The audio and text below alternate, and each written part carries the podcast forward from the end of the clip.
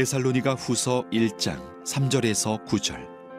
형제들아 우리가 너희를 위하여 항상 하나님께 감사할지니 이것이 당연함은 너희의 믿음이 더욱 자라고 너희가 다 각기 서로 사랑함이 풍성함이니. 그러므로 너희가 견디고 있는 모든 박해와 환란 중에서 너희 인내와 믿음으로 말미암아 하나님의 여러 교회에서 우리가 친히 자랑하노라 이는 하나님의 공의로운 심판의 표요. 너희로 하여금 하나님의 나라에 합당한 자로 여김을 받게 하려 함이니 그 나라를 위하여 너희가 또한 고난을 받느니라. 너희로 환란을 받게 하는 자들에게는 환란으로 갚으시고 환란을 받는 너희에게는 우리와 함께 안식으로 갚으시는 것이 하나님의 공이시니 주 예수께서 자기의 능력의 천사들과 함께 하늘로부터 불꽃 가운데 나타나실 때에 하나님을 모르는 자들과 우리 주 예수의 복음에 복종하지 않는 자들에게 형벌을 내리시리니 이런 자들은 주의 얼굴과 그의 힘의 영광을 떠나 영원한 멸망의 형벌을 받으리로다.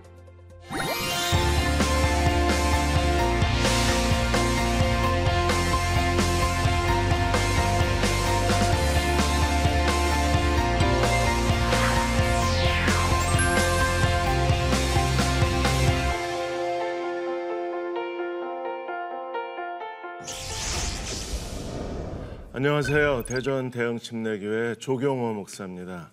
오늘부터 데살로니가 후서 말씀을 함께 나누고자 합니다.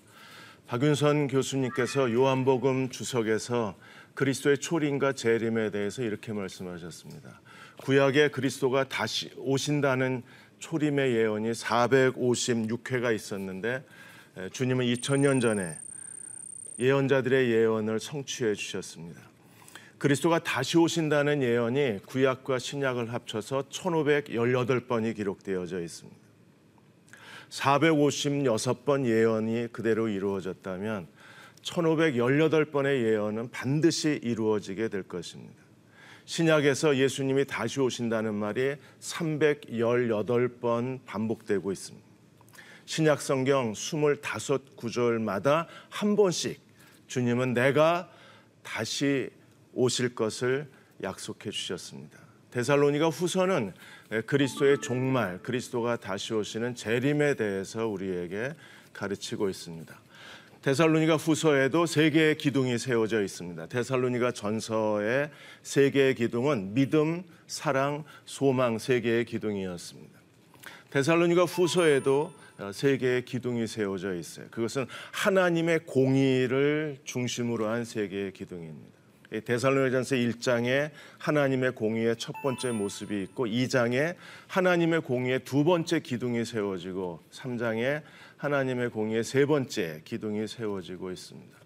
데살로니가 후서 1장에 나타난 하나님의 공의는 과연 무엇일까요? 그것은 박해받는 교회에 대한 하나님의 공의.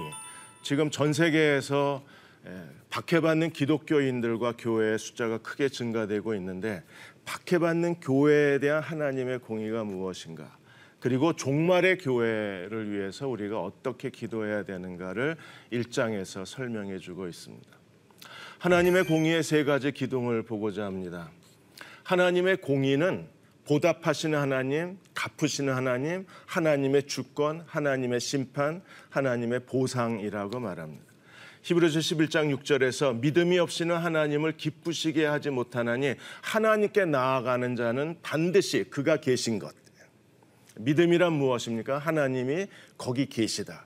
그 하나님은 어떤 하나님이신가요? 자기를 찾는 자들에게 보답하시는 하나님이시라고 말씀하셨어요. 하나님의 주권은 철저하게 보답하시는 하나님이십니다. 그래서 성경은 심는 대로 거둔다고 말씀을 하셨어요. 하나님의 거룩한 통치는 심는 대로 거두게 하시는 하나님이십니다. 그리고 하나님의 통치는 반드시 행한 대로 받게 하시는 분이세요.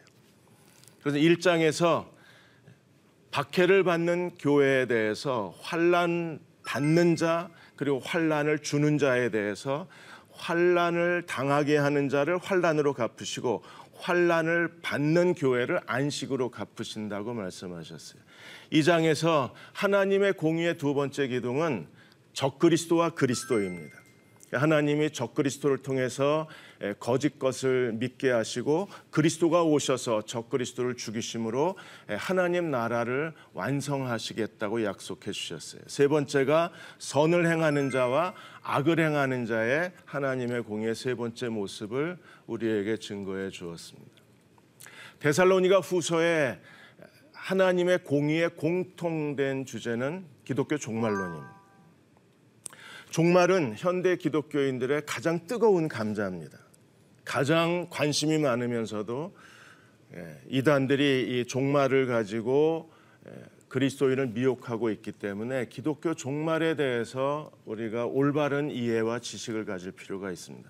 이단들은 기독교 종말론에 그들의 털을 잡았어요. 그리고 자신들의 거짓된 교리를 이 종말론 위에 세워 놓았습니다. 그런데 현대 교회는 기독교 종말론에 대해서 거의 관심이 없습니다. 신학자 칼바르트는 이렇게 말했습니다. 철저한 종말론이 아니면 예수 그리스도와 아무 상관이 없다 그랬어요.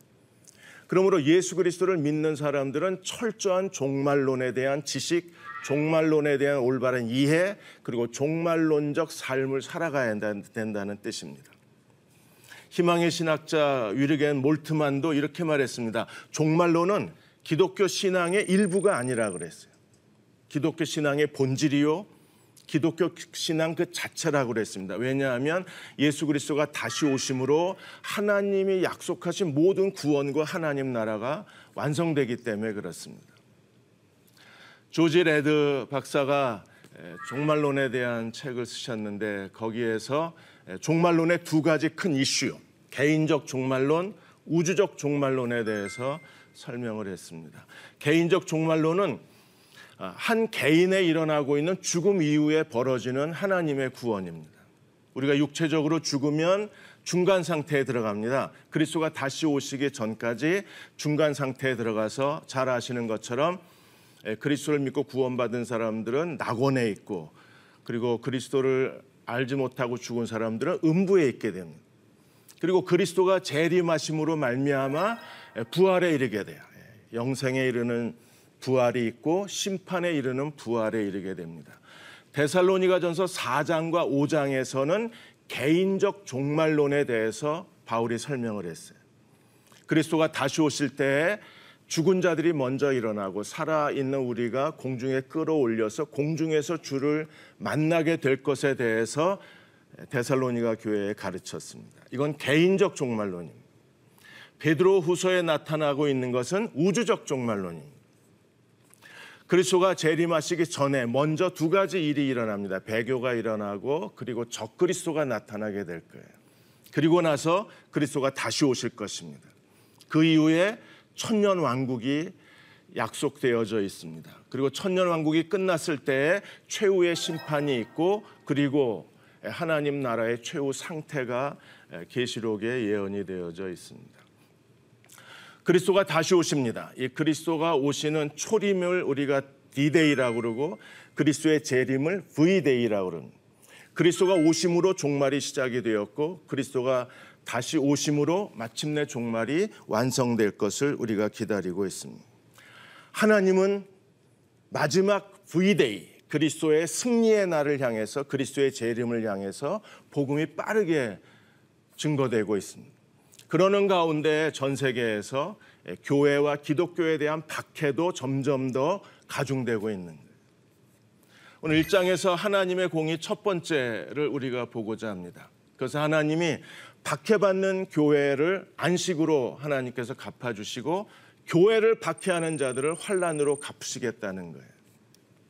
먼저 1장 3절과 4절에서 바울은 데살로니가 교회에 대해서 하나님 앞에 감사하고 있습니다. 형제들아 우리가 너희를 위하여 항상 하나님께 감사할지.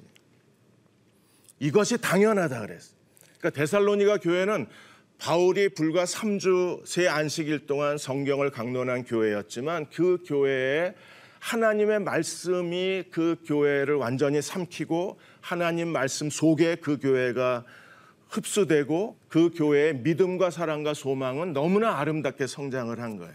그래서 바울은 이것이 당연하다 그랬어. 너희 믿음이 더욱 자라고 너희가 각, 다 각기 서로 사랑함이 풍성하고 그리고 너희가 견디고 있는 모든 박해와 환란 중에서 인내와 믿음으로 말미암아 하나님의 여러 교회에서 우리가 친히 자랑한다고 했습니다. 믿음이 더욱 자라고 서로 사랑하는 서로 사랑은 점점 더 풍성해지고 그들은 모든 박해와 환란 중에서도 끝까지 인내하고 믿음을 잃어버리지 않은 교회였어요. 그래서 바울은 데살로니가 교회를 자랑하고 싶다고 고백하고 있습니다. 자, 하나님의 공의에 대해서 환란과 안식의 첫 번째 공의에 대해서 어, 바울이 설명합니다. 하나님은 행한 대로 갚으시는 분이십니다. 우리가 이 세상에서 시련을 당하지만 그러나 하나님 나라에서는 하나님이 우리를 위해서 예비해 놓으신 안식을 누리게 될 것입니다. 그러나 교회를 박해하는 자들은 그들이 교회를 박해하는 죄책감도 없고 교회를 박해하면서 그들은 두려워하지도 않지만 그런 어느 날 그리스도가 다시 오실 때 하나님이 그들을 환란으로 갚으시겠다고 약속을 해 주셨어요. 그래서 고난에 대해서 박해에 대해서 이건 하나님의 심판의 분명한 표식이라고 바울은 데살로니가 교회에 선언을 했습니다. 왜 우리가 이런 고난을 당해야 되나요? 예수님은 이렇게 말씀하셨습니다. 누가복음 24장 26절에 그리스도가 이런 고난을 받고 자기의 영광에 들어가야 할 것이 아니냐. 예수님도 어떻게 하나님의 구원을 완성하셨나요? 고난을 통해서 영광에 들어가심으로 하나님의 구원을 성취하신 분이십니다. 바울도 사도행전 14장 22절에서 이렇게 설명했습니다. 제자들의 마음을 굳게 하여 이 믿음에 머물러 있으라. 그 믿음은 어떤 믿음입니까? 우리가 하나님 나라에 들어가려면 많은 환란을 겪어야만 할 것이라. 그러니까 하나님 나라에 넉넉히 들어가는 자가 되려면 많은 환란을 겪어야 할 것을 사도행전 바울이 개척하고 교회를 세운 교회마다 바울은 형제들의 제자들의 마음을 예, 권면하고 위로하고 견고케 한 겁니다. 적어도 우리가 이 세상에서 이 세상은 이 세상 임금은 사탄이요 마귀에 통치하는 곳입니다. 우리가 이 세상 임금이 통치하는 이, 이 땅에서 그리스도를 따르고 하나님 나라를 섬기는 자가 되려면 예, 많은 환란을 겪을 수밖에 없습니다. 그걸 각오하고 그리스도를 따르지 않는다면 누구도 주님을 따를 수가 없을 것입니다. 로마서 8장 17절에 하나님 나라가 어떻게 완성되는가를 우리에게 설명해 주셨어요. 우리가 예수 그리스도를 믿고 거듭나면 자녀이면 또한 상속자, 하나님의 상속자가 됩니다. 하나님의 상속자는 어떤 사람들입니까? 그리스도와 함께 영광을 받기 위하여 그리스도와 함께 고난을 받는 사람들이라고 설명하고 있습니다. 그러므로 박해와 시련과 고난이야말로 우리가 하나님께 합당한 백성이라는 거룩한 표시가 되는 거예요. 1장 5절에서 다시 바울은 이렇게 우리에게 가르쳤습니다. 이는 하나님의 공의로운 시, 심판의 표요. 너희로 하여금 하나님 나라에 합당한 자로 여기심을 받게 하려 함이니 그 나라를 위하여 너희가 또한 고난을 받느니라. 우리가 이렇게 박해와 고난을 받으면 거기서 끝날까요? 아니요. 하나님이 하나님의 공의가 선언이 되고 하나님은 반드시 이 일에 대해서 심판하시겠다고 말씀하셨습니다. 1장 6절에 너희로 환란을 받게 하는 자들에게는 하나님이 환란으로 갚아 주시고 그리고 환란을 받는 박해를 받는 이 땅의 교회들은 어떻게 되나요? 환란을 받는 너희에게는 우리와 함께 안식으로 갚으시는 것이 하나님의 공이라 그랬습니다. 1장 5절에 박해는 하나님의 심판의 표라고 그랬어요. 하나님의 공의의 표식이라고 했습니다. 그 하나님의 공의가 무엇입니까? 환란을 받게 하는 자들은 환란으로 갚으시고 환란을 받는 우리는 안식으로 갚으시는 것이 하나님의 공의라고 선언을 하신 거예요. 그러므로 이 하나님의 공의가 나타나고 하나님의 공의가 우리를 우리에게 그 통치의 권한이 드러나도록 우리는 기도해야만 합니다. 전 세계에서 가장 무슬림이 많은 국가 중에 하나가 알제리입니다. 알제리는 95%의 국민들이 무슬림들입니다. 지금 SAT-7 인공위성을 통해서 그 땅에 하나님의 복음이 증거되고 있어요. 그래서 이 알제리에 2005년도에 기독교인이 만 명밖에 없었는데 50만에서 60만의 그리스도인이 있는 걸로 추정을 합니다. 이 SAT-7 인공위성의 그 한 PD가 그 알제리의 베르베르라인의 한 여, 자, 자매를 인터뷰를 했습니다. 그 자매는 16살에 결혼, 강제 결혼을 해서 23년 동안 남편에게 폭력에 시달리고 그리스도를 믿는다는 이유 때문에 가족에게 정말 큰 어려움 속에 박해 속에서 지내야 했었어요. 그러다 어느 날 이 남편이 복음을 듣게 되었습니다. 예수 그리스도를 깊이 만난 이 남편은 완전히 변화가 됐어요. 그리고 두 아들과 두 딸도 남편이 변화되는 것을 보고 그리스도에게로 돌아오는 구원의 역사가 일어났다고 했습니다. 하나님의 공의는 지금도 역사하고 있습니다. 하나님의 공의는 그리스도가 다시 오실 때 드러나는 것이 아니라 오늘도 박해받는 그리스도인의 삶 속에 하나님의 공의가 역사하고 있습니다. 이 하나님의 공의가 크게 드러나는 절대적 시간은 언제입니까? 그리스도가 다시 오실 때입니다. 그래서 1장 7절 하반절에 주 예수께서 자기의 능력으로 천사들과 함께 하늘로부터 불꽃 가운데에 나타나실 때 하나님의 심판, 거룩한 심판자, 공의의 심판자를 묘사하기 위해서 능력의 천사 그리고 거룩한 불 가운데에 나타나시는 예수 그리스도의 장엄한 광경을 우리에게 묘사해 주었어요. 이제 심판자로 그리스도가 다시 오시게 될 것입니다. 그분은 하나님의 공의로 세상을 심판하실 분이십니다. 그때 그리스도가 하시는 일이 무엇입니까? 1장 8절에 하나님을 모르는 자들과 예수 그리스도의 복음에 복종치 않는 자들에게 형벌을 내리실 것이라. 첫 번째 하나님의 공의는 무엇입니까? 환란과 안식이었어요. 두 번째 하나님의 공의의 주제는 무엇입니까? 형벌과 구원입니다. 그리스도가 다시 오셔서 영원한 형벌을 내릴 사람들의 목록 이런 사람들이 영원한 형벌의 대상이라고 분명하게 지정해 주셨어요. 누군가요? 하나님을 모르는 사람, 의도적으로 하나님을 거부하는 사람들. 또 예수 그리스도의 복음을 알면서도 예수 그리스도의 복음을 복종치 않는 자들에게 하나님께서 형벌을 내리실 것을 하나님께서 경고하신 거예요. 그들은 어떤 형벌을 받습니까? 예, 그들은 주의 얼굴과 그의 힘의 영광을 떠나 영원한 멸망의 형벌을 받게 될 것을 하나님으로부터 주의 얼굴과 그 힘의 영광, 하나님으로부터 완전한 분리, 하나님과의 단절. 부자와 나사로 비유를 기억하십니까? 부자가 자기 집에 살던 나사로에 대해서 철저한 무관심으로 지나다가 나사로도 죽고 부자도 죽었습니다. 그리고 나사로는 아브라함의 품에 안기고 부자는 영원한 뜨거운 불못의 형벌을 받게 되었어요. 그때 부자가 나사로가 와서 자기의 혀에 물 한 모금만 자기 혀에 찍어서 서늘하게 해줬으면 좋겠다고 요청을 했을 때 건너갈 수가 없다 그랬어요.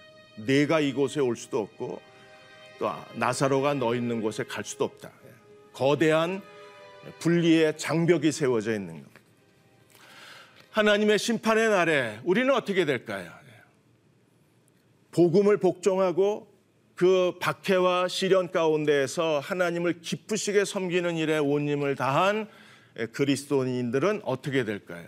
1장 10절에 그날에 그가 강림하셔서 모든 성도들에게 영광을 받으시고 믿는 자들에게 놀랍게 여김을 얻으시리라 우리의 증거가 너에게 믿어졌습니다. 그리스도를 믿고 개인의 구세주로 영접하고 거듭난 사람들 그리고 진실하게 박해와 시련 가운데서도 믿음과 인내로 주님을 따른 사람들은 어떻게 됐, 어떻게 될까요? 그리스도가 다시 오실 때 영광을 받으시고 주님 우리에게 놀랍게 여기심을 받으시게 될 것입니다. 그날에 우리는 비로소 주님의 영광을 보게 될 것입니다. 그러므로 하나님의 공의는 지금도 믿는 자들 속에서 역사하고 있고 박해받는 교회와 박해받는 그리스도인들의 삶 속에서 하나님의 공의는 지금도 통치되고 있다는 사실을 기억해야 합니다.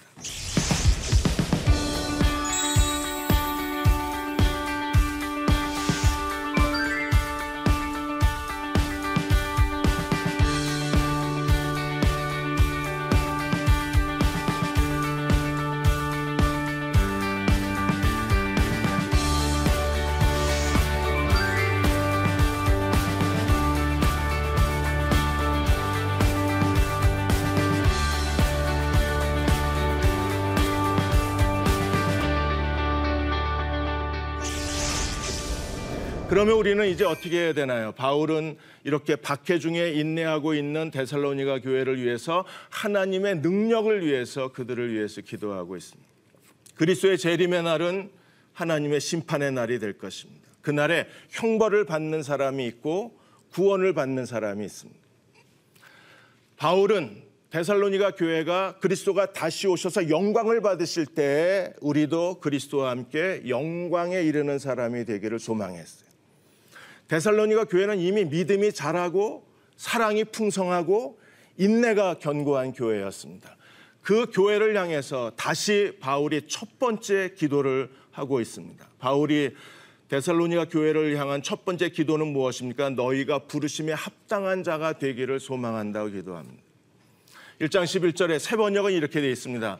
우리가 언제나 여러분을 위하여 기도합니다. 언제나 여러분을 위하여 기도합니다. 바울은 쉬지 않고 기도로 사역했던 말씀의 사역자였어요. 바울이 데살로니가 교회를 향한 그의 기도는 무엇입니까? 여러분을 하나님께서 여러분을 부르심에 합당한 사람이 되게 해 주시고 1장 5절에 그들은 이미 어떤 사람이었어요? 부르심에 합당한 사람이었어요. 바울은 기도합니다. 하나님이 그의 부르심에 합당한 자로 여러분을 만들어 주시고 또 하나님의 능력으로 모든 선한 뜻과 믿음의 행위를 완성시켜 주시기를 기도하고 있습니다. 하나님의 부르심에 합당한 사람들의 두 가지 중요한 요소가 무엇입니까? 어떤 사람이 하나님께 부르심에 합당한 사람인가요? 너무 추성적입니다. 하나님의 부르심에 합당한 사람은 어떤 사람인가? 키가 180 이상이어야 되나요? 아니면 뭐 조각 얼굴을 가진 미남이어야 되나요? IQ가 130 이상이어야 되나요? 하나님의 부르심에 합당한 사람은 어떤 사람입니까? 선한 목적과 선한 믿음의 행위를 가진 사람입니다. 모든 선한 목적과 모든 믿음의 행위가 하나님의 능력으로 완성된 사람을 뜻합니다. 바울은 데살로니가 교회가 모든 선한 목적과 하나님의 선한 목적과 그 목적을 성취할 수 있는 믿음의 행위를 가진 사람이 되기를 기도하고 있는 거예요. 1장 12절에 두 번째 간구를 하고 있습니다. 두 번째 간구는 그렇게 그 결과가 뭐예요? 모든 목적, 모든 믿음의 행위. 하나님의 능력으로 믿음의 행위를 가진 사람들에게 바울이 최종적인 그의 인생의 마지막 골은 어디입니까? 마지막 도착은 어디예요? 그들이 어떤 사람이 될까요? 우리 하나님과 주 예수 그리스도의 은혜대로 우리 주 예수의 이름이 너희 가운데 영광을 받으시고 너희도 그 안에서 영광을 받게 하려 함이라. 첫 번째 소요리 문답에 사람의 의무가 무엇이라고 했습니까? 하나님께 영광을 돌리는 삶이라고 했어요. 부르심에 합당한 사람, 모든 선한 뜻과 믿음의 행위가 하나님의 능력으로 완성된 사람, 그들이 하나님의 그리스도의 영광에 이르게 되고 그리스도 안에서 영광을 받는 사람이 된다고 설명하고 있습니다. 오늘 우리도 이 두 가지 기도를 자신을 위해서 드려야 합니다. 단순히 어떤 세상에 살아가는 필요를 위해서 기도할 뿐 아니라 더 중요한 영적인 자기 완성을 위해서 기도하는 사람들이 되어야 합니다. 미국의 워싱턴 주의 타코마 지역에 있는 초등학교 4학년, 5학년 7개 학교 아이들이 돈을 모았습니다. 그들이 모은 모금액이 무려 2만 584달러를 모았습니다. 그들이 함께 토론을 가졌어요. 그러다가 세계의 어린아이들의 교육 실태에서 토론하다가 케냐에 있는 아이들이 시골에 있는 아이들은 학교도 없고 케냐에 있는 아이들은 농사 일을 해야 되기 때문에 학교에 다닐 수 없다는 사실을 알게 됐습니다. 이 사실을 알게 된 아이들이 그러면 우리가 케냐의 시골에 있는 아이들을 위해서 학교를 지어주자는 운동이 벌어진 거예요. 자기 부모 그리고 마을 사람들에게 그들의 모금을 받고 또 자선 행사를 하고 이렇게 해서 2만 584달러를 모아서 케냐에 두 개의 교실을 지어주게 된. 모든 선한 목적, 믿음의 행위가 하나님 능력으로 완성된 사람의 모습입니다. 그들이 그리스도의 영광에 들어가게 되는 거예요. 그러면 오늘 1장에서 하나님의 공의의 첫 번째를 마무리하면서 우리는 어떻게 이 말씀을 우리에게 적용할 수 있을까요? 데살로니가 교회는 여전히 데살로니가 전서에서부터 후서에 이르기까지 믿음과 사랑과 인내가 성장하는 교회였었어요. 성숙한 그리스도인이 된다는 것은 믿음이 자라고 사랑이 자라고 인내가 견고해지는 겁니다. 우리도 이 세 가지 기독교 영성의 요소를 가지고 나는 얼마나 믿음이 자라나는 사람인가를 스스로 평가할 수 있을 것입니다. 두 번째, 하나님은 침묵하시는 것 같지만 하나님은 공의의 하나님이십니다. 전 세계에서 기독교에 대한 박해가 이제 완전히 세계화되었어요. 전 세계에서 151개 나라에서 기독교인을 핍박합니다. 극심한 박해를 받는 그리스도인의 숫자가 2억 4,500만 명입니다. 점점 더 박해를 받는 그리스도인의 숫자가 늘어나고 있습니다. 하나님은 가만히 계시나요? 아니요. 하나님은 공의 하나님이십니다. 환란을 받게 하는 자에게 환란으로 갚으시고 환란을 받는 자들을 안식으로 갚으시겠다고 하나님의 공의가 선언이 됐습니다. 마지막 세 번째 하나님의 공의는 형벌을 받을 자와 영광을 받을 사람으로 나눈다고 했습니다. 언젠가 그리스도가 다시 오실 때 그리스도께서 하나님을 모르는 자들과 복음에 복종치 않는 자들은 영원한 형벌에 하나님으로부터 떠나서 하나님의 얼굴로부터 분리가 돼서 영원한 형벌을 받게 될 것입니다. 그러나 진실하게 끝까지 그리스도에 대한 충성을 다하고 이 땅에서 그리스도를 따르는 자들에게는 주님은 이 땅에서 영광을 받게 하실 뿐 아니라 다시 오실 하나님 나라에서 영광을 받게 하실 거예요. 하나님은 두 집단의 운명을 완전히 바꾸실 겁니다. 하나님을 모르고 그리스도인을 핍박하는 자들의 운명과 그리고 하나님을 알고 그리스도를 위하여 박해받는 자들의 운명을 하나님이 완전히 바꾸어 놓으실 거예요. 오늘 우리는 하나님의 공의를 위해서 기도해야 하고 전 세계에서 박해받는 그리스도인을 위해서 기도해야만 합니다. 지난 부활절날 스리랑카의 시온 교회가 폭탄 테러를 당했습니다. 끔찍한 폭탄 테러로 인하여 교인들이 희생을 당하고 아이들이 죽은 거에 대해서 교인들은 분노했습니다. 그리고 담임 목사이신 로시안 미에센 목사도 크게 분노했습니다. 그러나 그들은 용서하기로 했습니다. 폭탄 테러를 일으킨 그 범죄자들과 그들을 보낸 테러 단체들을 우리는 용서하기로 했다고 선언을 했습니다. 왜냐하면 우리는 주 예수 그리스도를 믿는 사람들이기 때문이라고 했어요. 우리가 예수 그리스도의 사랑으로 용서하기로 했다고 했습니다. 여전히 한쪽에서는 거대한 박해가 일어나고 있고 또 한쪽에서는 큰 시련과 죽음과 살해와 그리고 재산을 잃어버리고 직업을 잃어버리고 인생의 소중한 것들을 잃어버리면서 그런 가운데서도 그리스도를 따르는 사람들이 있습니다. 오늘 나침반 바이블을 시청하시는 시청자들이 지금 잠깐이라도 전 세계에서 박해받는 그리스도인을 위해서 기도해 주셨으면 합니다. 하나님의 공의를 베풀어 주옵소서. 하나님의 공의가 역사하게 해 주옵소서. 이제 다음 시간에는 데살로니가 후서 하나님의 공의의 두 번째 적그리스도와 그리스도에 대해서 함께 말씀을 나누겠습니다. 하나님의 평안이 여러분과 함께 하시기를 바랍니다. 감사합니다.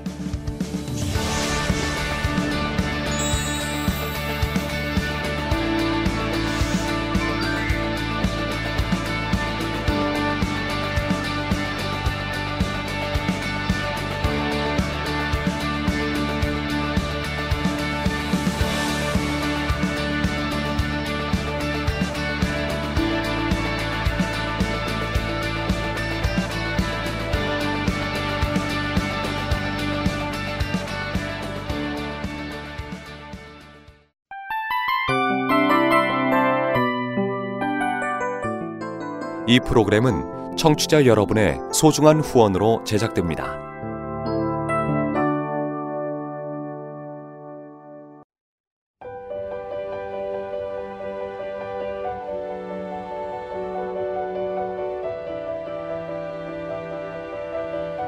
세상에는 수많은 교회들이 있지만 더 깊이 있는 말씀 강해를 찾기 위해 크기로만 교회를 선정하지 않습니다. 보다 좋은 영적 콘텐츠를 더 많이 나누기 위해 방송비를 받지 않습니다. 1년 365일 복음만 전하고 싶어서 우리는 광고를 하지 않습니다. 온누리의 복음을 땅끝까지 CGN TV와 함께 땅끝 성교사가 되주세요.